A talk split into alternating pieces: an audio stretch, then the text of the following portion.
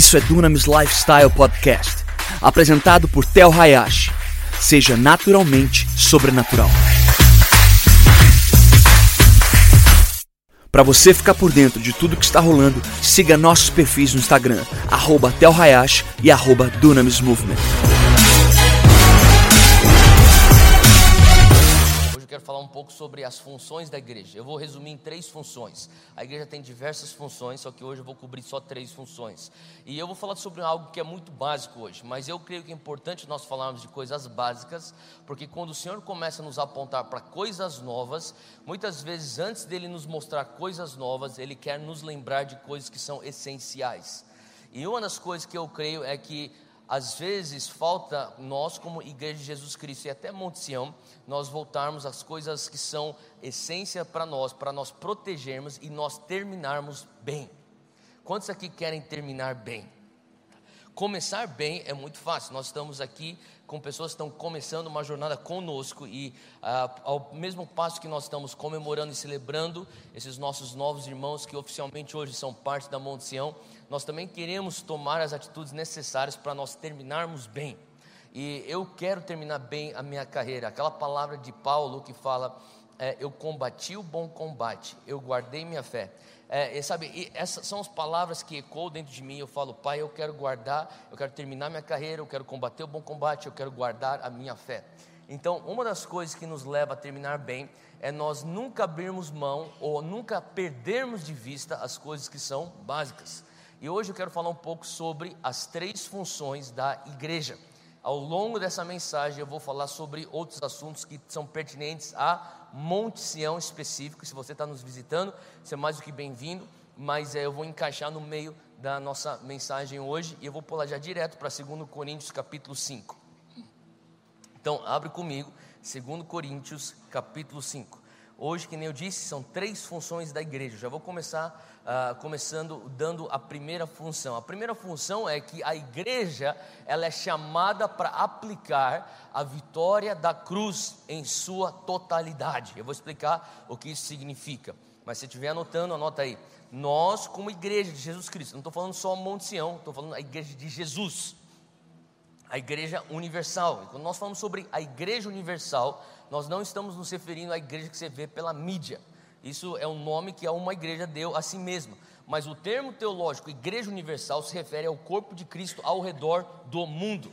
Então, você faz parte de uma igreja universal. Eu faço parte dessa mesma igreja universal. Nossos irmãos que estão na Indonésia são parte dessa igreja universal. Nossos irmãos que estão no Chile são parte dessa mesma igreja universal.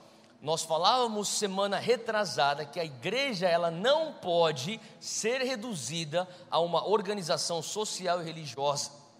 A igreja tem que entender que ela é o povo de Deus. Amém? Quantos aqui se consideram povo de Deus? Levanta a mão. Vira para quem está do lado e fala assim: a igreja não é um prédio. Fala assim: ó, a igreja somos nós. Amém? Nós somos a igreja. A igreja é um organismo vivo. Agora, esse organismo ele carece de organização para que ele venha funcionar bem. Mas nunca devemos confundir o organismo vivo com uma organização. Nós não somos. Perante a lei do homem, nós temos que nos tornar uma organização. Temos um CNPJ, estatuto e assim por diante. Mas perante os olhos de Deus, nós somos um organismo vivo. É tudo baseado em relacionamento. Então, nós somos a igreja. Precisamos de um prédio para nos reunir, mas o prédio não é a igreja, nós somos a igreja. Essa é a natureza. Agora, o que é que essa igreja então tem como a sua função? A primeira delas é aplicar a cruz de Cristo. Todo mundo entende que a cruz é o símbolo do cristianismo. Amém? Por que, que a cruz é o símbolo do cristianismo? Porque sem cruz não haveria o povo de Cristo. Sem cruz é impossível ter a igreja de Cristo. A cruz é o início de tudo e o fim de tudo. Então, quando nós falamos, a igreja precisa entender o que significa a cruz e aplicar a vitória da cruz em sua totalidade. Nós estamos falando de três coisas aqui. Se estiver anotando, anota comigo. Eu estou falando de aplicar a vitória da cruz em sua totalidade no passado aplicar a totalidade da vitória da cruz no presente e aplicar a vitória da cruz em sua totalidade no futuro. Agora, 2 Coríntios capítulo 5, versículo 17, Paulo fala algo sobre como devemos aplicar a vitória da cruz em sua totalidade, maximizando os esforços de Cristo. E quando nós falamos sobre aplicar a vitória da cruz em sua totalidade, eu me refiro a você maximizar, usufruir em sua plenitude todos os benefícios que Cristo pagou por mim e por você na cruz. O que Cristo pagou por mim e por você na cruz é mais do que simplesmente a vida eterna. A vida eterna é, um, é, é uma boa parte da, daquilo que Ele pagou por nós na cruz, mas é mais do que só isso. E a gente vai entrar um pouco nisso. Na verdade, deixa eu só explicar um pouco. Na cruz, Ele levou sobre si as nossas maldições. Você, se você fizer uma, uma, uma, uma é, pesquisa na tua linha hereditária, você vai encontrar muita coisa doida. Quem concorda comigo? Você não vai, você não acredito que meu bisavô era assim louco. Assim. É, ele era. Você vai começar a pensar: meu, não acredito que meu avô fazia isso. Fazia. E tem coisas que estão correndo pela tua linha hereditária que a cruz ela quebra e anula os seus efeitos. É só pela cruz. Ah, mas eu poderia ir para um psicólogo. Você pode ir para um psicólogo, só que tem certas coisas que são espirituais, não são simplesmente almáticas do psique ou da, da, da mente, do, das emoções do ser humano. Tem certas coisas que estão atuando em todos os âmbitos do ser humano, corpo, alma e espírito. E sabe a coisa interessante é que a cruz ela toca em todos os âmbitos do que diz do que se refere o ser humano. Então, não só na questão espiritual, mas na questão da alma e também até na questão do físico. Então, Jesus levou sobre si toda a maldição. Jesus é por conta da cruz que você pode ter libertação de opressão demoníaca e possessão demoníaca. É por causa da cruz que você pode ter libertação e cura completa de traumas do passado. É por causa da cruz que você pode deletar e anular e cancelar os efeitos de mentiras que você cresceu escutando a tua vida inteira. E uma vez que você chega à fase adulta, você fala assim: por que, que eu escutei isso do meu pai, da minha mãe, dos meus professores? Isso é uma mentira. E a cruz vem com a verdade para apagar os efeitos daquelas palavras. É por causa da cruz que você pode ter então a fé que Deus pode curar a tua enfermidade física, porque Ele levou sobre si, em suas, por suas chagas nós fomos curados. Faz sentido? Então, é, quando eu falo sobre nós queremos extrair, maximizar, é, é, usufruir em sua totalidade a vitória da cruz, eu me refiro a todos os benefícios que a cruz já pagou para mim para você, para todos aqueles que estão em Cristo. E Paulo fala sobre três coisas: ele fala sobre o passado, sobre o presente, sobre o futuro. No passado, no que se, diz, é, no que se refere ao passado, segundo Coríntios 5,17, ele diz o seguinte: se alguém está em Cristo, quem aqui está em Cristo? Levanta a mão. Então, então ele está falando sobre você. Se alguém está em Cristo, nova criatura é. As coisas velhas se passaram, eis que tudo se fez novo. Quantos são gratos que você não é o teu passado? Quantos são gratos que Jesus apagou o teu passado? Amém? Olha só, versículo 18: E tudo isso provém de Deus que nos reconciliou consigo mesmo por Jesus Cristo e nos deu o ministério da reconciliação, isto é, Deus estava em Cristo reconciliando consigo o mundo, não lhes imputando os seus pecados e pôs em nós a palavra da reconciliação. Então, o que Jesus, o que Paulo está falando é que Jesus foi o intermediador do ministério da reconciliação que ele exerceu sobre nossas vidas. Então, ele está falando, antigamente, na, na tua antiga vida, você era inimigo de Deus. E Jesus, ele, ele faz a ponte, ele te reconcilia. O que, que Jesus faz? Através de Jesus, você sai da categoria inimigo de Deus para a categoria amigo de Deus. Jesus, ele está segurando a mão do Pai, ele vem, ele chega e fala: Me dá tua mão. Ele pega a tua mão e fala: Vem cá, vem cá, vem cá, vem cá, vem cá. Aqui, ó, pega a mão do Pai. Pronto, agora você é amigo do Pai. Faz sentido? É esse o ministério da reconciliação. E ele fala: uma vez que você sai de inimigo para amigo, você foi reconciliado. E não só isso, versículo 19, olha só que interessante. Ele diz que ele pôs em nós a palavra do quê? Última frase do versículo 19: e pôs em nós a palavra do quê? Da reconciliação. Agora, você lembra lá em João 1 que diz que o Verbo se fez carne e habitou entre nós. Agora, quem que é o verbo? Tem uma outra tradução no King James que fala a palavra, não fala o verbo, fala a palavra. Jesus é o Verbo, Jesus é a palavra, ele encarnou e habitou entre nós. Então, quando ele fala assim: olha, Deus pôs em nós Jesus. Quem está dentro de você? É o Espírito Santo, mas é Jesus. A totalidade, a plenitude da divindade está dentro de você. O Pai, o Espírito e o Filho estão dentro de mim, estão dentro de você. Assim, porque você carrega a palavra da reconciliação, você tem o ministério da reconciliação. Você foi reconciliado com Deus, mas você tem agora a missão de reconciliar. Então você anda pela tua vida aqui na terra e pergunta: você é inimigo de Deus? Então vem cá, dá tua mão. Conecta com Deus. Agora você é amigo de Deus. E você, você é inimigo de Deus? O que nós chamamos isso? De evangelismo. Faz sentido? Isso que é o ministério da reconciliação. Agora, olha só que interessante. Paulo fala sobre o nosso passado. O nosso passado era isso. Nós estávamos fadados à morte, nós estávamos separados de Deus, nós éramos inimigos de Deus, nós somos reconciliados. Agora, interessante é que muitos cristãos se contentam com isso. Eu já sou salvo. Então, se eu crer em Jesus e confessá-lo com a minha boca, eu sou salvo? Sim, você é salvo. Quer dizer que eu não vou para o inferno? É verdade, você não vai para o inferno. Ah, então para mim está bom. Pronto, eu já cheguei onde eu quis chegar. A única coisa que eu preciso é uma cadeira numa igreja evangélica que eu vou de domingo. Eu sento, eu consumo, escuto uma coisa para me animar durante a semana. Eu levanto, vou embora, volto semana que vem. O que quer dizer isso? É uma pessoa que é um crente consumista que não entendeu a totalidade da cruz. Quando Paulo fala, olha, ele não vem apenas para te dar uma vitória acerca daquilo que ele fez para o teu passado, para te trazer a, a, trazer a salvação. É aquela clássica pergunta que eu sempre faço: você foi salvo? Você está sendo salvo ou você será salvo? E a resposta é sim. Sim, eu fui salvo, meu espírito estava fadado à morte, agora meu espírito está redimido, eu fui salvo. Eu tenho uma alma que necessita santificação e renovação. Eu estou sendo salvo. Eu tenho um corpo que está em decomposição a cada ano, mas um dia na segunda vinda de Cristo, ou quando eu for para a glória, eu terei um corpo glorificado, eu serei salvo. Faz sentido? Então nós estamos constantemente usufruindo desse rio de graça que flui de uma maneira incessante. A vitória da cruz causa com que esse rio venha estar à nossa disposição. Então, no passado nós recebemos a salvação, mas olha só, Efésios 4, abre comigo. Paulo fala sobre aquilo que a vitória da cruz nos dá acesso todos os dias. Fala comigo, presente.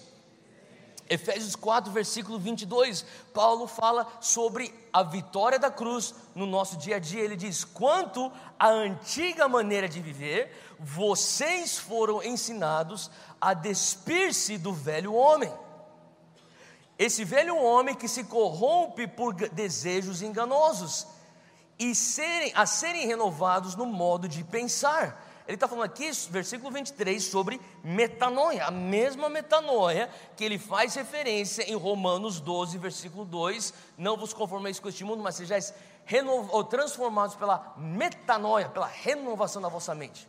É a mesma coisa, versículo 24: a revestir-se do novo homem. Então, quando você faz metanoia, você está se revestindo do novo homem. Então, o que Paulo está falando é: você tem o livre-arbítrio de todos os dias se achegar a esse rio de graça que flui incessantemente. E quando você se achega a esse rio, você fala assim: Deus, eu sinto desejos enganosos. Esses desejos não têm a ver com a minha nova natureza. Eu já fui salvo. E Deus fala: realmente, isso aqui não é mais você. Eu te dei uma nova natureza. Então você fala assim: então Deus, hoje eu vou me despir do meu velho homem. E Deus, hoje eu vou renovar minha mente. E eu vou vestir a minha nova natureza. Esse é um processo diário e contínuo. Faz sentido? É um processo que você encara quando? Fala comigo, agora é no presente. Então você tem a opção de fazer isso, e quando você renova a tua mente, você está se revestindo da tua nova natureza, você está experimentando o que nós chamamos de processo de santificação. A tua alma, normalmente, o, o, o que está acontecendo é aquilo que aconteceu no instante da tua conversão, da tua regeneração, atingiu a esfera do teu espírito, aquilo que acontece no teu dia a dia da renovação da mente está atingindo a esfera da tua alma, aquilo que vai acontecer no futuro, quando você for para a glória, vai renovar e trazer uma glorificação no teu corpo. Nós teremos um corpo glorificado na glória. Faz sentido? Quantos podem dar glórias a Deus por isso?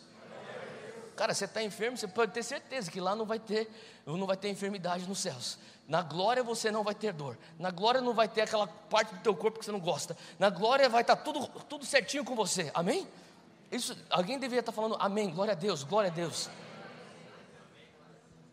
Cara, eu não sei, mas olha só o que, eu não sei você, mas se você entendesse o que Paulo está falando, Efésios 20, é, 4, 24, revestir-se do novo homem, criado para ser semelhante a Deus em justiça e em santidade provenientes da verdade. Então, toda vez que você renova a tua mente, você está crescendo em semelhança de Cristo. Agora, olha só que interessante, eu estava pegando um voo de, São, é, de Johannesburgo, em, em, na África do Sul, para São Paulo, eu estava sentado lá de um homem, e esse homem eu fui descobrir, chegando perto de São Paulo, que ele era judeu ortodoxo. Eu fui descobrir isso porque ele começou a puxar certas coisas. Ele puxou algumas coisas assim, eu falei, o que, que ele está fazendo? Daí eu comecei a reconhecer, ele puxou uma fita, ele começou a enrolar o braço dele com a fita. Alguém já viu um judeu ortodoxo fazer isso? Tá. Ele começou a enrolar. Eu falei, ah, eu reconheço isso, eu vi isso em Israel. Ele começou a enrolar. Depois ele pegou uma caixinha que tinha uma fita e ele botou na cabeça dele. Daí ele abriu o Torá, que é a lei de Moisés, e ele começou a ler tudo em hebraico. Ele começava a ler. Ele, ele ouvia, ele parou numa sessão, numa parte das escrituras. Ele repetia, ele repetia, ele ficava assim, ele repetia, e repetia, e repetia, repetia. Depois continuava. Daí, de repente, depois de alguns minutos, ele terminou, ele empacotou tudo, serviram o café da manhã para a gente, antes da gente pousar. Eu olhei para aquilo e o Senhor começou a falar comigo sobre Romanos 12, 2. Falei, Deus, e o Senhor começou a falar comigo. Paulo era judeu. Paulo ele está escrevendo para os cristãos em Roma, que não eram judeus, que eram gentios, a partir daquilo que seria o contexto no qual ele cresceu, a sua cultura. Ele fala assim: olha, é isso que nós fazemos, nós repetimos, nós estamos renovando a maneira de nós pensarmos, nós pegamos a lei e que a lei não saia do meu coração. Josué 1, versículo 5 ao versículo 9, quando Moisés morre e Josué está prestes a assumir a liderança, ele fala que você não se afaste do livro da lei. O judeu tem aquela coisa que ele fala assim: eu tenho que pôr a palavra de Deus dentro de mim, renova tua mente, renova tua mente, eu quero pensar de acordo com os princípios de Deus eu comecei a entender quantas vezes nós cristãos, gentios, do, da nova aliança, estamos lendo as escrituras no nosso dia a dia, no nosso devocional, e de repente pula um versículo da, do livro, parece que o Senhor está frisando aquele versículo para você, como se tivesse um neon espiritual, tipo, oh, oh, presta atenção. Quem já experimentou isso? É momento de você parar e falar: Deus, como que isso aqui está me confrontando? Como que isso aqui tem que repadronizar os meus pensamentos? Você está renovando a tua mente. Esse é o processo de você falar assim: eu vou me despir da minha antiga natureza. É que nem quando você está andando, você, você é uma nova criatura e de repente vem pensamentos, desejos carnais. Você fala assim: epa, epa, epa. Você não pode negar que eles existem, mas você pode falar: eu freio isso. Eu falo: o que é isso? Isso aqui não sou mais eu. Antigamente eu era assim. Antigamente ela passava na minha frente, eu pensava essas coisas. Antigamente eu vinha essa oportunidade, eu me aproveitava disso. Mas hoje eu não sou assim. Eu vou parar agora eu vou me despedir disso. Deus, eu repreendo isso agora em nome de Jesus. Eu arranco isso de mim. Eu passo o sangue de Jesus. Agora, eu declaro a pureza e a santidade de Deus sobre a minha vida. E eu pego a palavra e eu começo a repetir aquilo, até que aquilo venha repro, reprogramar os meus próprios pensamentos. Faz sentido? Esse é o poder que você tem. Por quê? Por conta da cruz. Porque ele levou tudo isso na cruz. Sabe, eu estava contando que uma das coisas que eu faço, assim que eu, eu viajo, quando eu viajo e fico em hotéis, uma das primeiras coisas que eu faço, eu entro num quarto de hotel e eu começo a consagrar aquele quarto. Eu não sei quem passou naquele quarto antes, mas eu declaro o sangue de Jesus do teto ao chão, em todos os cantos aqui, em toda a roupa de cama, no banheiro, em toda a toalha, em nome de Jesus eu declaro o sangue de Jesus. Eu não sei o que aconteceu nesse quarto, quantos pecados foram cometidos nesse quarto, o que aconteceu de traição nesse quarto. Deus, eu falo, Pai, todo lixo espiritual eu removo agora. Eu peço que o Senhor dê, eu dou ordens para os seus anjos levarem para o lugar aonde o Senhor determinar. Agora o Espírito Santo vem, enche esse lugar. Agora, por que, que eu tenho essa autoridade de fazer isso? Não é porque eu sou super ungido, porque eu sou super espiritual, porque eu jejuo, porque eu oro, porque eu leio a Bíblia. É só porque eu estou em Cristo e Ele pagou pela vitória minha e pela, para que eu viesse ter autoridade na cruz. Agora, eu posso falar, ah, mas eu sou salvo. Você, você, é salvo? Eu sou salvo. Você entra lá naquele, naquele, aquele ambiente cheio de demônio, você dorme, tem pesadelo, não sabe por quê, acorda no outro dia seguinte para uma reunião de negócio, não consegue nem saber aonde é que é o café da manhã, nem o que você está fazendo, que cidade você está. Deus fala assim: tudo bem, você está salvo, mas vivendo a vida que nem um derrotado. Você não tem autoridade para entrar na tua família e falar: esse espírito de contenda, eu quebro agora em nome de Jesus. Faz sentido o que eu estou falando? Tem pessoas aqui que você está com uma situação na tua casa, você tem que entender a vitória que Cristo pagou para você na cruz, você tem que se apropriar disso, não ontem, é hoje. É hoje, é todo dia que você toma posse daquilo, fala assim, em nome de Jesus, pela autoridade que eu tenho, pela vitória da cruz, não porque eu sou super especial, não, não, porque eu estou em Cristo e Cristo pagou por mim na cruz, amém? Mesmo Efésios capítulo 4, versículo 11, acompanha comigo. Efésios 4, versículo 11. Paulo fala sobre os cinco ministérios. Esse aqui é um texto muito conhecido. E ele fala assim: E ele designou alguns para apóstolos, outros para profetas, outros para evangelistas e outros para pastores e mestres. Ele está falando aqui sobre os cinco ministérios. Agora, os cinco ministérios, eles são os dons, o presente que, que Deus dá à igreja. Mas por que, que Deus dá os cinco ministérios à igreja? Versículo 12: para o fim, ou com o propósito de preparar os santos. Quem são os santos aqui? Levanta a mão. Os cinco ministérios estão na nossa igreja para nos preparar. Preparar para o quê? Para a obra do ministério, para que o corpo de Cristo seja edificado, até que todos alcancemos a unidade da fé e do conhecimento do Filho de Deus. Então, o, os cinco ministérios vêm para nos ajudar, para nos preparar, para que nós venhamos cumprir a obra do ministério, aquilo que Deus chama para você fazer, para que venha a igreja como um todo venha a ser edificada e para que nós venhamos ter a maturidade para andar em unidade de fé. São as três razões pela qual os cinco ministérios existem. Agora, além disso, Paulo termina no versículo 13 dizendo uma coisa muito importante. Ele fala assim: até que cheguemos à maturidade, atingindo a, med a medida da plenitude de Cristo. Agora, quantos aqui concordam comigo que falta um pouquinho ainda para você caminhar para chegar a ser igual a Jesus? Sim? Amém? Então, nós estamos num processo, concorda comigo? Então, vira para quem está e fala assim: tenha paciência comigo. Fala assim: eu estou num processo que nem você. Amém? Então, nós estamos nesse processo até que nós viemos chegar à maturidade. Eu não sei você, mas eu ainda preciso amadurecer muito espiritualmente. E eu chegue até a estatura ou plenitude de Cristo. O que quer dizer isso? Semelhança de Cristo. Até que eu venha aparecer com Jesus. Eu preciso, eu preciso caminhar um pouquinho mais. Então, Deus, a tua graça, a vitória da cruz, não é só para o meu passado, não é só para o meu presente, é para o meu futuro também, até que eu chegue à maturidade, à plenitude e estatura de Cristo. Deus, enquanto eu estou vivendo a minha vida e eu, eu, eu busco essa maturidade, enquanto eu busco ser que nem Jesus, eu continuo. Amanhã eu vou usufruir daquilo que a tua cruz pagou para mim. Faz sentido? Amanhã eu vou, eu vou, Senhor Deus, eu vou extrair a graça, esse rio de graça, eu vou beber esse rio de graça, porque eu preciso da tua graça para que eu venha conseguir chegar à semelhança de Cristo. Então, a cruz, a vitória que Jesus pagou na cruz por nós, sabe? Eu creio que se os 60 milhões de evangélicos que existem hoje no Brasil, se os 60 milhões vivessem usufruindo da totalidade daquilo que Cristo pagou na cruz, nós teríamos um Brasil completamente diferente.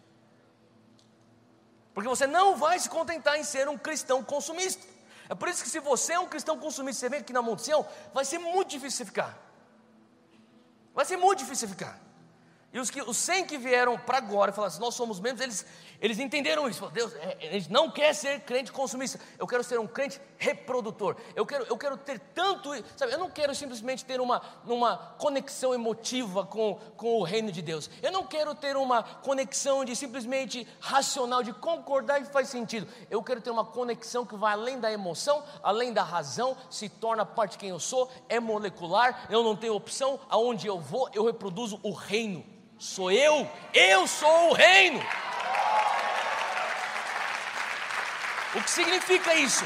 Significa que você encara domingo igreja como algo que vai trazer treinamento para você exercer seu ministério lá fora. A pessoa que vem para a igreja fala assim: vamos ver se essa igreja aqui é boa. Já errou, meu irmão, a gente não é bom, não. A gente não é bom o suficiente para você. Procura outra igreja. Aqui está todo mundo carente da graça. Aqui está todo mundo precisando de graça para o passado, graça de todos os dias e graça para o futuro. Nós queremos cumprir tudo aquilo e usufruir de tudo aquilo que a, que a cruz pagou para mim e por você. Pai, eu quero. Sabe, a função da igreja é fazer valer a pena o sacrifício de Cristo. Eu não quero chegar no céu um dia e descobrir que eu vivi todos os dias aqui nessa terra e só usufruir 10% daquilo que Cristo sofreu para pagar para mim na cruz. E Jesus falou assim: Eu fiquei pendurado lá por você. Eu fui torturado por você, para você ser um crente consumista evangélico. Eu te dei acesso a tanto poder, você nunca usou para transformar a tua sociedade. Você só quis ter vida, você nunca deu passo de fé para ter vida em abundância. Você só quis sair do Egito, você nunca quis falar, Deus, eu não me contento só em sair do Egito, eu tenho que entrar na minha terra prometida. Hoje nós temos 60 milhões de brasileiros dizendo, nós somos evangélicos. Então, pelo menos não vai queimar no inferno.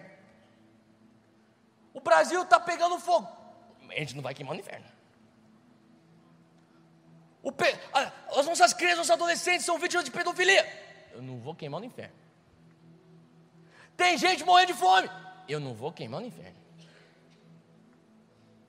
A injustiça social, a corrupção. Eu não vou queimar no inferno. Sou evangélico, glória a Deus, aleluia. Você vê que tipo de cristianismo irrelevante é esse? É um cristianismo de alguém que não entendeu cruz. Você não tem como ser um cristão efetivo se você não entende cruz. A igreja, a coisa básica da igreja, viva a cruz na sua totalidade. Essa é a primeira função. Segunda função, abre comigo aí no texto.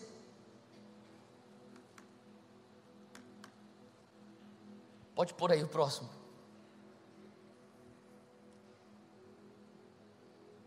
testemunhar os reinos deste mundo. Nós, como igreja, nós temos que testemunhar os reinos deste mundo. Alguém me dá uma Bíblia de papel, por favor? Não, de papel. Acabou minha bateria, pessoal. Aqui a gente faz ao vivo. Vamos lá. Atos 1:8, abre comigo. Paulo, tá, Paulo não, Lucas está relatando o início da igreja. Em Atos 1, versículo 8, ele está falando algo que Jesus está falando antes dele entrar, uh, antes, antes deles entrarem no cenáculo, esperarem para descer do Espírito Santo. Em Atos 1, 8, Jesus fala: Mas receberão o poder do Espírito Santo quando o Espírito Santo vier sobre vocês, e serão minhas testemunhas em Jerusalém. Olha o teu texto: Jerusalém Judeia e Samaria e até o quê? Os confins da terra. Então, nós seremos testemunhas. Fala comigo, testemunhas. Se você puder sublinhar isso na tua Bíblia, testemunhas, versículo 8. Jesus está profetizando o que vai acontecer em Atos 2, que é a descida do Espírito Santo. Inclusive, os, os, os, discípulos estão perguntando: é aí que o teu reino vai ser estabelecido? Ele fala assim: isso não compete a vocês, mas eu vou falar o que vai acontecer. Você vai receber o poder. Essa palavra poder aí é dunamis. Assim, ó, quando você receber esse poder, vocês serão minhas testemunhas. Quantos aqui foram batizados no Espírito Santo já? Levanta a mão. Você foi batizado no Espírito Santo. Tá bom. Se você foi batizado no Espírito Santo, existe aí o porquê. E serão minhas testemunhas. A palavra testemunha aqui é mártir.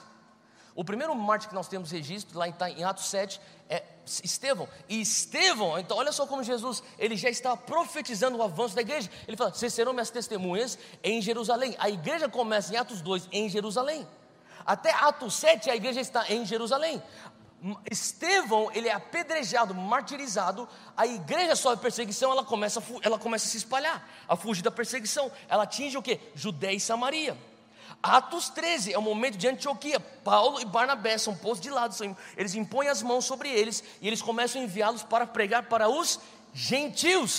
Então, o que está acontecendo aqui? Ele está falando assim: olha, não só o avanço de três localizações geográficas do que uma testemunha faz, só que ele está trazendo um conceito para nós. Sabe, não é suficiente você só ser testemunha dentro da tua esfera, da tua cidade de São Paulo, tua vizinhança, teu bairro. Então, você, ó, seja a minha testemunha em São Paulo, na tua Judéia e Samaria, o nosso Brasil e até os confins da terra. Faz sentido? Agora, o que significa ser testemunha? Você olha para a primeira testemunha, primeiro Marte, Estevão, em Atos 7. Você não precisa abrir lá, mas se você puder, depois você lê. Estevão está para ser apedrejado. e quando ele está para ser apedrejado, o texto diz que existe um homem jovem que segura os casacos daqueles que vão assassinar Estevão. Quem que é esse homem jovem? Saulo. Saulo que depois se tornaria Paulo o apóstolo. Então, Paulo está segurando. E Paulo está observando Estevão sendo o quê? Uma testemunha, que mais tarde o próprio Paulo seria. Ele olha e Estevão está diante dos seus assassinos, eles estão jogando pedras nele, eles vão matá-lo, eles vão matá-lo apedrejado, e ele levanta e fala assim: Deus perdoa-os, porque eles não sabem o que fazem. Naquele momento, todos os olhos estão sobre Estevão. Quando nós entendemos a nossa função como igreja, é diante e mediante a perseguição, nós temos que nos levantar como Estevão se levanta, sendo um mártir. Você vai sofrer perseguição. Jesus não falou que eh, você não seria, seria isento de perseguição. Nós vamos passar por perseguição. Não tem como você não passar por perseguição quando você, você é parte de um reino que está avançando, tomando território das trevas. Essa é a natureza da igreja. Então, nunca, desde, desde Atos 2 até os dias de hoje, a igreja deixou de ser perseguida. E não é porque a gente está aqui nessa terra e é a nossa vez que agora ela vai deixar de ser perseguida, a gente vai continuar sendo perseguido. É a natureza daquilo que nós escolhemos fazer parte, a igreja. Agora, uma coisa é verdade: a igreja nunca retrocedeu, ela sempre avançou. E quando Jesus fala sobre o que significa ser testemunha, Mateus 5, abre lá comigo, versículo 13. Mateus 5, ele traz aqui duas maneiras de como que nós podemos ser testemunhas. Ele fala aqui no versículo 13: Vós sois o sal da terra. Mas se o sal perder o seu sabor, como restaurá-lo? Não servirá para nada, exceto para ser jogado fora e pisado pelos homens. Então, para por aqui. Se você puder sublinhar aí, sabor. Se o sal perder sabor, uma das coisas que o sal precisa ter é sabor. Três coisas que o sal tem. Gente falou sobre sabor. A outra coisa que o sal faz, ele preserva. A gente sabe que antigamente não existia geladeira, na época de Jesus não existia é, freezer, então como que eles preservavam comida? Eles embrulhavam com sal. Então o sal preservava. Agora, para pensar, Jesus está falando, você é o sal da terra. Sabe, quando eu estava lendo esse versículo, essa, essa semana, o Senhor começou a me lembrar de Ezequiel 22, 30. Ezequiel 22, 30, o contexto é que Jesus, Deus está prestes a destruir Jerusalém. Portanto, a iniquidade e malignidade que havia em Jerusalém. E quando Deus está prestes para destruir Jerusalém, ele pausa e ele fala assim: Mas, mas eu, eu, eu tenho que destruir Jerusalém, porque senão eu vou contra a minha própria natureza diante de tanta coisa que agride a minha natureza. Mas ao mesmo tempo ele fala: se eu puder, versículo 30, eu não achei dentre vós um apenas que se pusesse na brecha. O que Deus estava querendo é: me dá um que se põe na brecha para eu preservar a integridade de Jerusalém que significa isso? Que nós somos, a igreja é a, o agente que traz preservação a um total, a um corpo que está em decomposição, chamado o mundo. Então, Deus, ele talvez, cê, cê, talvez você não entenda isso, mas quem sabe a empresa na qual você trabalha ainda não faliu, porque você é sal e está preservando ela de, de, de, sua própria falência. Quem sabe a tua família, como qualquer outra família, com tanta disfunção, ainda não sucumbiu, porque você faz parte daquela família e você é o agente que preserva e impede da decomposição acontecer naquela família.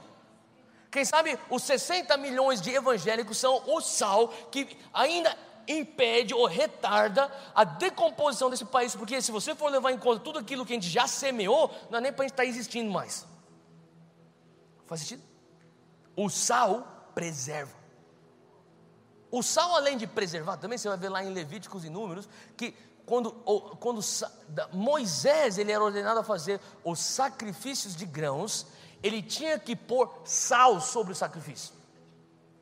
O sal, quando ele é posto sobre o sacrifício, é, é, é um sinal de legitimizar um ato espiritual de aliança.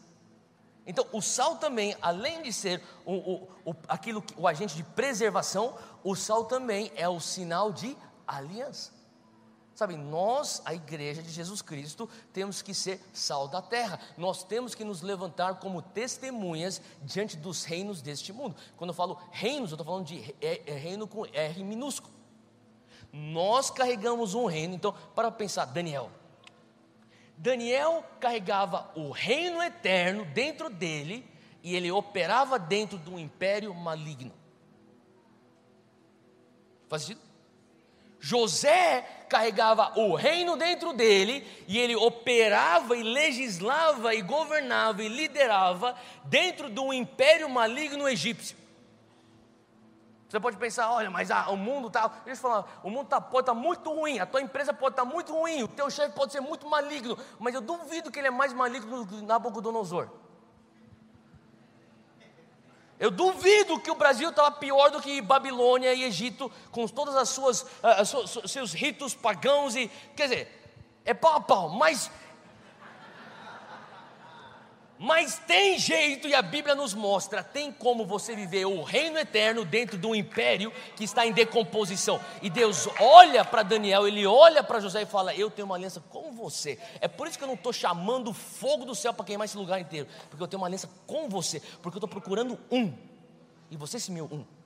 Você se meu um aí nessa cidade, você se meu um nessa vizinhança, você se meu um nessa família, você se meu um nessa empresa, você se meu um na minha, nessa tua faculdade eu tenho uma aliança com você. Eu estava contando sobre um, um, dia que eu peguei, eu, eu, eu, pego bastante avião, e um dia que eu peguei um voo, cara, foi uma das, das turbulências, as piores, eu já passei muita turbulência, mas essa aí é, é, era aquela lá que você, se não for o cinto de segurança, você está batendo a cabeça no teto. Era, foi braba. E a mulher, uma senhora do meu lado, ela começou a fazer o Ave Maria, cara. Ela fazia Ave Maria, Ave Maria, Ave Maria. Ela só falava Ave Maria, ela estava tão desesperada, não conseguia falar o restante da Ave Maria. Ave Maria, Ave Maria, Ave Maria, Ave Maria, Ave Maria, Ave Maria, Ave Maria. Daí eu peguei e falei assim, ó, fica tranquila, minha senhora. Ela ficou me olhando, fica tranquila, minha senhora. Fica tranquila, porque esse avião não vai cair. Ela ficou me olhando, falei assim, eu estou nesse avião. Daí ela ficou, ela ficou me olhando e falou assim, eu ainda não cumpri o que Deus tem para cumprir na minha vida, então eu não vou morrer. Se eu não vou morrer, ninguém aqui vai morrer. Porque Deus tem uma aliança comigo. Deus tem uma aliança com você. Você pode entrar amanhã naquela empresa. Você entra amanhã naquela empresa e fala: Deus tem uma aliança comigo. Tem gente que está sendo abençoada perto de você que nem sabe que eles estão sendo abençoados porque Deus tem uma aliança com você. Você tem que se pôr de, com humildade perante Deus e falar assim: Deus, muito obrigado porque o Senhor está me fazendo um canal de bênção. Faz sentido? Então, o sal vem para preservar, o sal vem para é um sinal de aliança e o sal também não pode perder o seu sabor. Agora, pula comigo para o versículo 14, diz assim: Vós sois a luz do mundo, não se pode esconder. A palavra esconder é chave. Se você puder, sublinhe a palavra esconder. Não se pode esconder uma cidade construída sobre um monte. E também ninguém acende uma candeia e coloca debaixo de uma vasilha. Ao contrário, coloca no lugar apropriado e assim ilumina todos os que estão na casa. Então, para pensar, a luz não é para ser escondida. Você não consegue esconder a luz. Você não consegue entrar numa sala e falar: "Nós vamos iluminar muito essa sala com uma luz extremamente sutil que ninguém vai ver de onde está vindo a luz". Impossível. Toda vez que você tem uma luz que está iluminando bem, você consegue falar: aqui, ó, a luz está aqui. Ela está explícita. Ela não pode ser escondida. Fala comigo, explícita. Então, existem duas maneiras que você pode ser testemunha. Você pode ser sal da terra ou você pode ser luz do mundo. Quando você é luz do mundo, são os momentos onde Deus fala assim: olha, a luz não pode ser escondida. Não se põe um abajur debaixo do sofá. Você põe a luz no lugar mais alto da casa para que venha iluminar todos os que estão na casa. E quando você entra num lugar que tem luz, você sabe automaticamente onde quer. Está ali, está ali, está ali, está ali, está ali. Eu consigo ver a luz. Eu não entro aqui nesse palco e pensei: cadê a luz? Estou vendo muita luz, é, ele está iluminado, eu não sei de onde está a luz. Não, ela é explícita. O que o Senhor está querendo nos ensinar? Você tem a luz do mundo que é explícita, mas ao mesmo tempo, Deus tinha falado, Jesus fala conosco no versículo 13 sobre o sal da terra que não pode perder o seu sabor. O que significa o sal da terra que não pode perder o seu sabor? Significa um jovem que uma vez veio para mim aqui do Vox, lá no Morumbi, ele falou assim para mim: Theo, ora por mim, eu, eu, eu, preciso de um emprego. Eu falei: tudo bem, vamos orar. A gente começou a orar, ele conseguiu um estágio. Ele ficou feliz que ele conseguiu um estágio. Eu perguntei para ele: você vai ser efetivado? Ele falou assim: eu não sei, tem um programa de treino também, não sei se eu vou entrar. Ele entrou no programa de treino. Ele passou pelo programa de treino numa multinacional. Ele estava para ser efetivado e ia passar e pegar uma posição na empresa. E quando ele finalmente pegou essa posição na empresa, fruto do trabalho dele também, nas nossas orações, ele veio para mim para dar o testemunho. Eu falei assim: Theo, você não vai acreditar, eu consegui a vaga. E, cara, o salário é muito muito melhor do que eu pensava, os benefícios são, são demais, e a projeção de crescimento é incrível, e ele está tão feliz, e eu estava feliz junto com ele, a gente agradeceu o Senhor Jesus junto com ele, e eu falei assim, mas presta atenção, ele falou, o que foi? Você vai fazer um negócio, eu falei, o que, que eu vou fazer? Você não vai falar para ninguém que você é evangélico, você não vai falar para ninguém que você é cristão, você vai ser o primeiro a chegar, o último a sair. Você vai ser o cara que vai mais dar duro na tua equipe. Você vai ser o cara que vai perdoar todo mundo. Você vai ser o cara mais gente boa para todo mundo. Você vai amar todo mundo. Você vai perdoar todo mundo. Você não vai participar de nenhuma fofoca. Você não vai participar de nenhuma fofoca de lascívia. Você vai chegar para o teu chefe e falar assim: ó, fiz o que eu tinha que fazer, que mais? Eu fiz o que eu tinha que fazer, que mais? E toda vez que você termina, você já sai correndo e pede mais. Depois de três meses disso, se alguém te perguntar, você pode falar: ah, por sinal, eu sou evangélico. Eles vão falar: Você é o quê? É, eu sigo Jesus Cristo. Como assim? Você é crente? É, eu creio em Jesus. Eles vão falar assim: Hum. Quem sabe então é isso que era o, o sabor que eu sentia quando estava perto de você. Implícito. Você tem o explícito, você tem o implícito. Tem gente que você está numa carreira que eu falo, cara, às vezes você está numa carreira, você tem que ficar 30 anos implícito seja, seja sal da terra implícito, porque vai chegar, sabe, é estratégico. O Senhor vai levantando, levantando, levantando, implícito, implícito, implícito. Está num lugar que é inegável o favor de Deus, a autoridade, agora vai explícito, é Jesus. Pegadinha. Mas tem momentos que você tem que ser explícito de cara. Eu sou servo de Cristo, é isso que eu acredito. Esses aqui são os meus padrões, eu sou guiado pela Bíblia. Agora, como que você sabe um ou outro? É sabedoria de Deus. Mas de qualquer maneira você tem que ser testemunha. A igreja precisa entrar na sociedade sendo sal ou sendo luz, mas nunca deixando de ser testemunha. Eu termino com o versículo 16, diz assim: esse ponto, não a mensagem. Diz assim: Assim, versículo 16: Brilhe a luz de vocês diante dos homens, para que todos que vejam suas boas obras glorifiquem ao Pai de vocês que estás no céu. Sabe, as boas obras, é tanta boa obra que o pessoal fala assim, cara, como você tem tanta boa obra? É sobrenatural. Você fala, é sobrenatural porque eu sirvo um Deus sobrenatural. Como assim? Deus Pai. Eu falo assim, eu vou glorificar Deus Pai por tudo aquilo que Ele está fazendo através de você. É isso que, que, que Jesus está falando, Mateus 5, versículo 16. É, é assim que você glorifica a Deus, através, ou melhor, se leva glórias a Deus através das suas boas obras. Agora, eu não sei você, mas eu amo receber profecias. Quem ama receber profecias aqui? Tá, nós somos uma igreja que nós acreditamos no mover profético. E sabe, o Senhor, Ele traz homens de Deus, mulheres de Deus, profetas, profetisas, eles fluem no Espírito na unção. E eu amo receber profecias. Mas uma coisa que eu gosto mais do que receber profecias, você pode perguntar, uau, o que, que é melhor do que receber profecia? É você cumprir a profecia. Concorda comigo? Melhor do que você escutar a palavra profética que um dia você vai ser próspero, é você ser próspero. Melhor do que Deus falar para você, eu vou te dar uma influência para você falar para as nações, é você andar na influência. Sabe, uma das coisas que eu creio, sabe, eu, eu entendo, tem certas pessoas que estão passando por uma, uma fase assim tão, tão sofrida da vida, tão perrengue, falam assim, Deus, eu não sei nem se esse negócio vai se cumprir, só fala comigo, Deus. Já serve de alento. Mas eu não estou falando disso estou falando de uma coisa que vai além disso. Onde você começa a sentir uma insatisfação divina, aonde você começa a sentir uma indignação santa. Você fala, Deus, não é possível que eu estou recebendo todas essas palavras e eu não estou cumprindo nenhuma dessas palavras. Eu preciso andar na plenitude disso que o Senhor falou que vai fazer na minha vida. Quem já sentiu isso? É algo que Deus está começando a cutucar no teu coração. Eu estava pregando semana passada, domingo passado, lá em Brasília, eu ministrei em três igrejas naquele final de semana. Na minha última, na última igreja que eu ministrei, a igreja do pastor Gustavo Paiva, que é grande amigo nosso aqui da Monte Sião. Eu estou saindo com ele e vem uma mulher. Eu conheço essa mulher já faz muito tempo. É uma, uma mulher na igreja dele, que é uma das intercessoras, assim, as, uma das líderes. Uma mulher muito ungida, muito de Deus. E eu sei que Deus já usou ela para falar com muitas grandes, muitos grandes homens de Deus, inclusive muitos políticos lá de Brasília. O Senhor usa ela, ela para levar a palavra de Deus. Então, toda vez que ela tem algo para falar, eu presto atenção porque ela tem já um histórico disso. Então, eu falei, ela falou, Theo, eu tive um sonho com você. Eu parei na hora, eu quero escutar. Eu quero escutar essa profecia. É, é, é profético. Eu falei, amém. Então fala comigo, eu estou pronto. Eu falei assim, eu tive um sonho. E ela começou a contar o sonho. E daí no final, resumo da obra, ela falou assim, eu falei, então, o que, que eu perguntei, o que, que você acha que isso significa? Ela falou assim, eu acho que isso significa, Deus, assim, Deus falou para mim que significa duas coisas. que Deus está te trazendo e está te levantando para ser um conforto e também um desconforto. Eu falei, amém. que mais? assim, Deus está falando que Ele está te levantando para você ser um alento e uma inconveniência. Eu falei, é isso? É isso. Amém. Glória a Deus. E entrei no carro. Eu tipo, Deus, o que, que eu faço com isso? Você vai receber uma palavra que você não sabe como, o que, que você faz com aquela palavra? Deus já começou a falar comigo.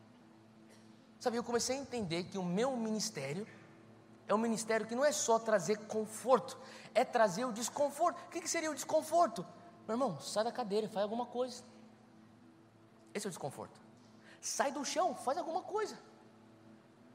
Sabe, é o desconforto de você ver uma igreja evangélica que de domingo recebe muito de Deus, cai debaixo da unção, está tremendo na unção, mas agora levanta daqui, toma. Não, você está, dá uma tua mão, levanta, vai lá fora e faz alguma coisa. Falei, Deus, é esse? Eu, eu fiquei pensando, Deus, o Senhor me deu o ministério do chato. Deus falou: É isso, você tem que ser esse cara. Você tem que ser aquele cara que fica lá cutucando os caras. Sai, sai, sai, sai, sai, sai daqui, sai daqui. Vai lá, vai lá, vai lá. Faz alguma coisa. Receber uma palavra profética. Quanto tempo vai ficar sentado nisso aí? Faz alguma coisa, meu irmão. Vai, vai, vai, vai. E quantos de nós recebemos tantas palavras proféticas? Sabe, às vezes você pode ficar viciado em palavra profética. Você pode usar a palavra profética como se fosse. Não, não vou nem falar, porque senão vai ofender algumas pessoas. Eu vou falar, como se fosse um baseado. Você vem, você tem uma experiência, uma palavra profética.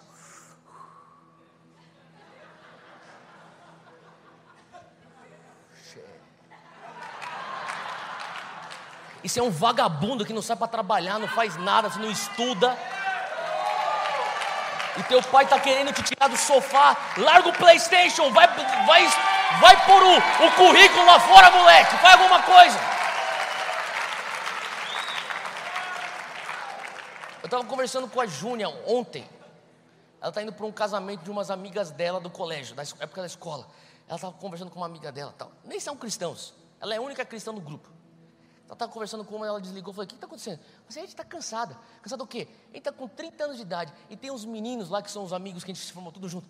Os caras ainda tá querendo ir para balada. Eu falei: "O povo não é nem crente." Você já percebeu que uma das coisas mais trágicas é você ver um cara de 30 anos de idade vivendo como se ele tivesse 18? Até o povo que não é do mundo, que não é de Jesus, que é do mundo, fala: loser, você não tem trabalho, você não tem dinheiro, você não tem carreira, você não tem uma mulher, você não tem família, loser. Quanto mais crente, está cheio de crente assim. Recebe Jesus, recebe Jesus, profecia, chaba, uá, fala em línguas, sai rodopiando, tchá, tchá, tchá, cortando, faz tudo, cara. Só que você não consegue transformar a tua vizinhança. Você não consegue fazer, sabe, a diferença onde você trabalha. Pelo contrário, você dá, você, você dá mau testemunho, porque você lê Bíblia durante o expediente. Era para você estar trabalhando. Então, enfim. Profecia. Cara, eu cansei, não é que eu cansei, eu ainda quero receber mais profecia, mas eu estou falando, Deus, eu quero cumprir as profecias. Eu tenho escutado muita profecia sobre o Brasil, e o Brasil vai ser um celeiro de missionários, e o Brasil vai ser o lugar onde o avivamento vai acontecer, e as nações virão para ver o, a, o avivamento do Brasil. Quem já escutou isso? E o Brasil vai ensinar as nações a adorarem, porque ninguém consegue adorar a Deus que nem o Brasil. Eu acredito em todas essas profecias. Mas uma vez eu perguntava a Deus quando? É para a minha geração? É para a geração dos meus filhos? É para a geração dos meus netos? E o Senhor falou assim: o que, que você quer? Deus, eu quero viver isso agora. Eu quero isso para mim hoje. Eu estou escutando isso desde que eu tinha 20 anos de idade, naqueles negócios de som da chuva. Eu estou escutando esse negócio. Quem lembra desses negócios aí? Pô, é a mesma coisa que eu fico escutando, escutando, escutando. E eu, quando? Sabe, todo mundo quer escutar Jesus te chamar para andar sobre as águas. A gente vai todo espiritual, bonitinho, que nem Pedro. Mestre, se és tu, me chamas para ali, vem! Mas assim, é assim, é bem, sem nenhum trimelique, vem. Ele já te chamou para você. Só que Pedro pula para cima das águas. Só que a gente fica dentro do barco. Então me traz uma confirmação. Vem! traz a terceira confirmação. Você não precisa de mais confirmação, cara. Faz sentido? Eu não sei para quem que é hoje. Alguém que está aqui perdendo a terceira confirmação já teve as primeiras duas, já vai. Você já tem as confirmações. E o Brasil fica escutando, escutando. E, e sabe, eu estava conversando com, esse final de semana, eu conversei com um missionário de uma organização chamada CEPAL. Eles com muita estatística. E também conversei com um outro pastor é, jovem, que Deus usa muito, que muitos conhecem, um grande amigo meu, Davi Lago. Eu tive um encontro com essas duas pessoas. Eu tive acesso a algumas informações Senhor. Sabe, eu comecei a pensar, fiquei pensando, no final de semana inteiro, fiquei pensando, fiquei pensando. Eu não sabia, mas isso aqui são dados do Instituto Dom Cabral, lá de Belo Horizonte. Eu não sabia que 25% de toda a comida que circula, todos os alimentos que circulam no globo terrestre, 25% saem do Brasil. E a gente tem gente passando fome aqui dentro. Eu estava conversando com esse missionário de Paulo, ele falou uma coisa que é muito óbvia, ele falou assim, Theo, os americanos não vêm mais aqui. Não tem mais missionário americano vindo para o Brasil. Não tem mais missionário britânico vindo para o Brasil. Não vai ter mais nenhum missionário da Europa vindo. Somos nós. Para eles, o Brasil já está cristianizado. Se alguma coisa for acontecer, esquece que vai vir de fora. Vamos ser nós. Um tiro na lua é você pensar que uma Angola pode mudar o mundo. Agora, um é mais do que a nossa responsabilidade. Sabe, o Brasil, daqui a alguns anos, nós vamos nos tornar a quinta maior economia do mundo. A gente tem pessoas aqui em extrema pobreza. Mas nós somos 60 milhões de evangélicos. Você está entendendo a situação, gente? E está cheio de profecia, que a gente vai ser o celeiro do avivamento. Se tem alguém que tem que fazer alguma coisa para o Brasil, somos nós, eu e você, brasileiros. Nós que temos que fazer alguma coisa para o Brasil. Não é gringo nenhum vindo para aqui ajudar a gente. Ah, mas então você não traz os gringos de fora para pregar na mão. Eu trago. Porque eu sei que eles têm uma experiência de uma igreja que já está num nível de maturidade há, há séculos vivendo o mover do Espírito Santo que nós ainda não temos. Mas nós temos que us, usufruir daquilo que eles têm, só que nunca ati, sabe, recebê-los como uma atitude de assistencialista. Vem aqui, impõe aqui uma, uma. Sabe, a gente pode ter um assistencialismo espiritual. Sabe qual é o assistencialismo espiritual? Impõe as mãos sobre mim para eu ter um charamanais tão mega que eu vou sair aqui, tipo, fazendo milagres e pão vai surgir por tudo. Não, não é. Você vai escutar a palavra, a mesma palavra que você escutou em inglês, você vai escutar em português. Ele vai trazer uma revelação que Deus trouxe para ele, mas cabe a você fazer alguma coisa com aquilo na tua mão. Vai lá e transforma a tua sociedade. Hoje saiu na Folha uma pesquisa que diz de jovens brasileiros, a nível Brasil total, não é só São Paulo, Brasil do norte ao sul, leste a oeste, 62% dos jovens abaixo de 30 anos no Brasil, se eles foram perguntados, se você tiver uma oportunidade de sair do Brasil, você sai para nunca mais voltar, 62% falaram, eu vou embora e nunca mais volto.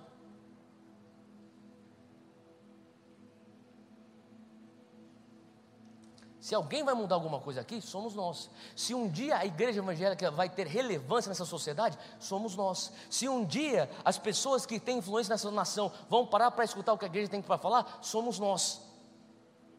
Nós vamos ter que fazer nada. Os britânicos não vão nos ajudar, os americanos não virão nos ajudar, os alemães também não virão nos ajudar. Nós temos que fazer alguma coisa com aquilo que nós já temos.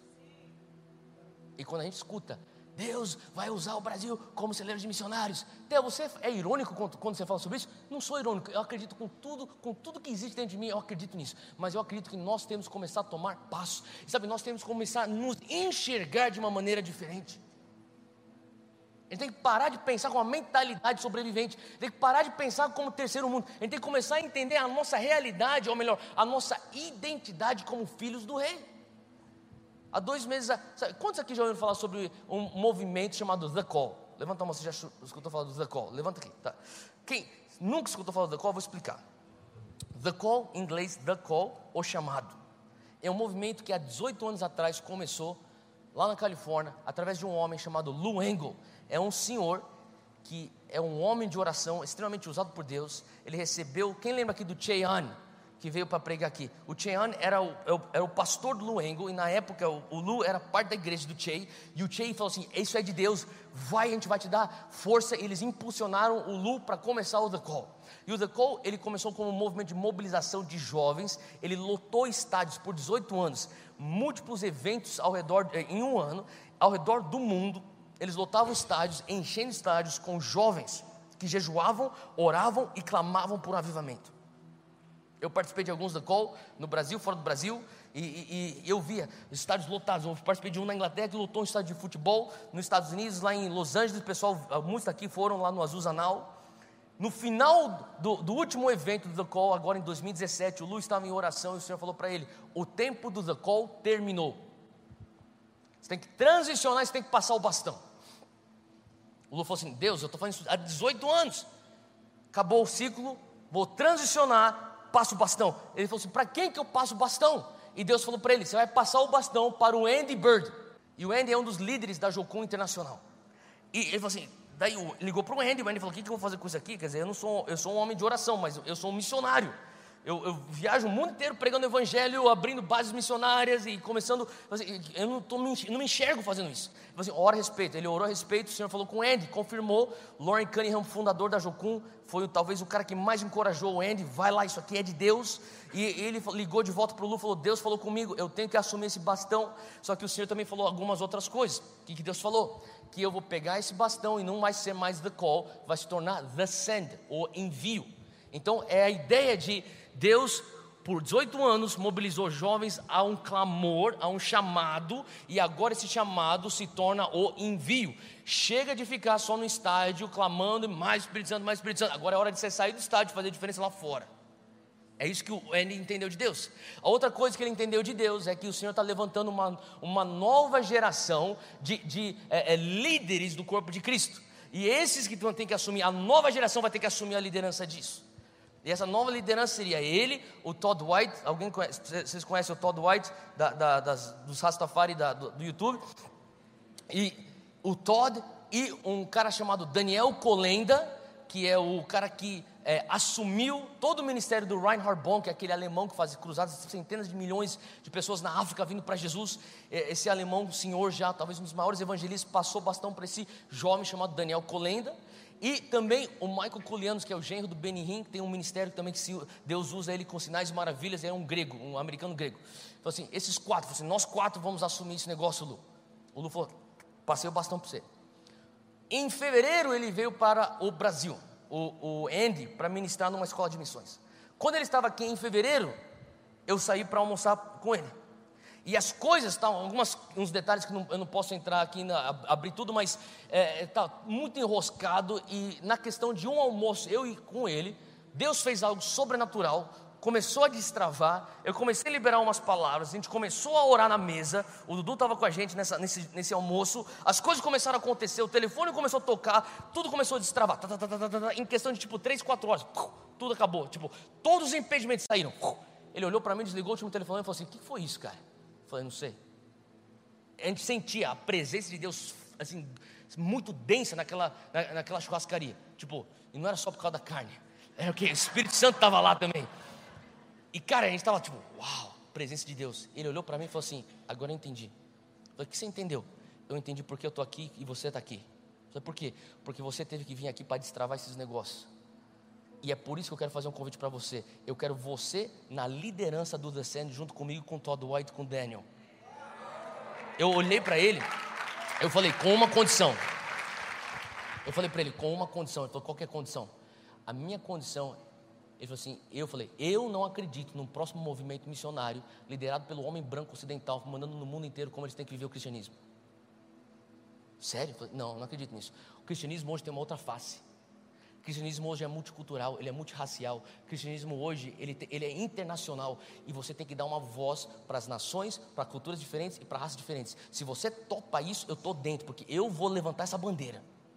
Eu falo assim, é exatamente isso que a gente precisa até entra, a gente precisa de alguém para levantar essa bandeira, entra comigo. se você topa, eu estou dentro. Eu falei assim, vem pra, comigo para a África do Sul. Eu fui para a África do Sul, a gente se reuniu todo mundo por um dia, oramos, jejuamos, escutamos de Deus, estrategizamos, e chega um momento que a gente tem que começar a entender que megas igrejas não vão transformar o Brasil. São cristãos que entendem o poder da cruz, cristãos que se levantam como testemunhas, e terceiro ponto, cristãos que vão ocupar as esferas com a mensagem do reino e a demonstração do reino. Isso vai discipular uma nação. Até quando que nós vamos ficar entendendo, pensando, ah, mais gente, mais gente. Gente, a gente já tem quase um terço do Brasil já evangélico. Se você não transforma um país com um terço, você não vai transformar com dois terços. Você tem que parar aí e falar, epa, a estratégia está errada. E eu termino com Mateus 13, versículo 33. Jesus fala sobre o reino dos céus, ele compara o reino dos céus como fermento.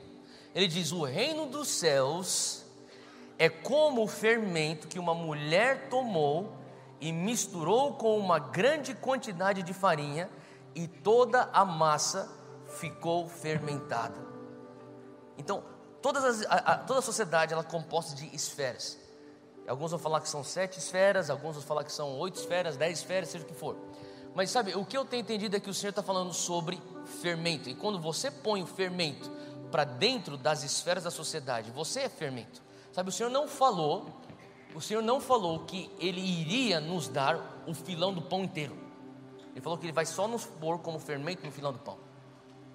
E quando o Senhor começa, sabe, é, é, trazer o entendimento e quebrar a mentira que a gente precisa ser o pão inteiro, a gente não precisa ser o pão inteiro.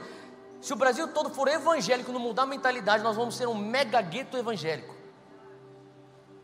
A gente precisa quebrar a mentalidade e estar tá entendendo as coisas erradas. A gente precisa falar de Deus, nós precisamos entender a cultura, a cultura do reino de Deus, nós precisamos entender a cruz e nós temos que entender como que nós vamos reformar a sociedade a partir dos valores do reino de Deus. A gente não precisa de um Brasil gospel, a gente precisa de um Brasil com valores do reino de Deus. É diferente. Então, o que Deus está nos chamando, e eu creio que através dessa oportunidade, não é que as coisas vão girar em torno da Monte Sião, é, a gente não tem essa ambição, isso é, isso é carnal. O que nós temos de ambição é girar em torno de Jesus. E se Jesus está dentro disso, Ele está nos dando essa oportunidade, nós queremos fazer parte disso. Amém? E quando nós começamos a entender isso, sabe, é momento de nós começarmos termos um, a, a, abrir para um certo desconforto divino. Deus, quando, quando, quando, quando, quando, quando, quando? Eu preciso viver as tuas promessas. E eu creio que quando o Senhor começa a nos ensinar, você precisa ser um fermento. Seja o fermento, vai levedar o filão do pão. Eu não te garanti o pão. O pão só vem na glória. A gente vive o reino aqui a gente vai viver a realidade do reino aqui, mas na sua totalidade, só na segunda vinda. Mas até ele voltar, a gente tem que começar a ocupar. Essa é a ordenança que ele nos dá. Faz sentido.